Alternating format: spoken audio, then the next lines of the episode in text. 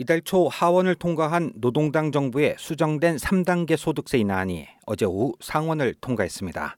노동당의 수정안이 상원을 통과함에 따라 연간 15만 달러 이하를 버는 호주인들이 가장 큰 세금 감면 혜택을 받게 됐습니다.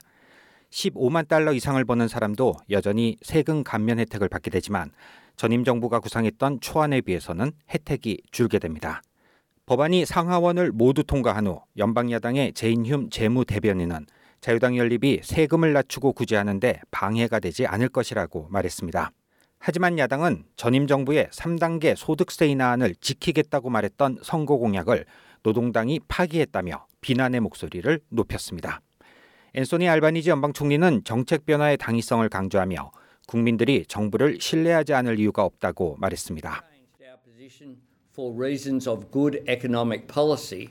Peter Dutton changed his position at the last minute. 알바니지 총리는 좋은 경제 정책을 이유로 입장을 바꾼 것이라며 하지만 피터 더튼 야당 당수가 하는 일들은 모두 정치에 관한 것이다.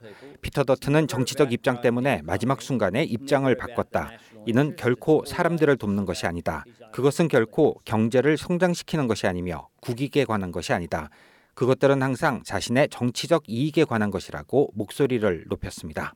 한편 케이티 갤러거 재정부 장관은 특히나 여성들이 세금 감면 혜택을 받게 될 것이라고 강조했습니다.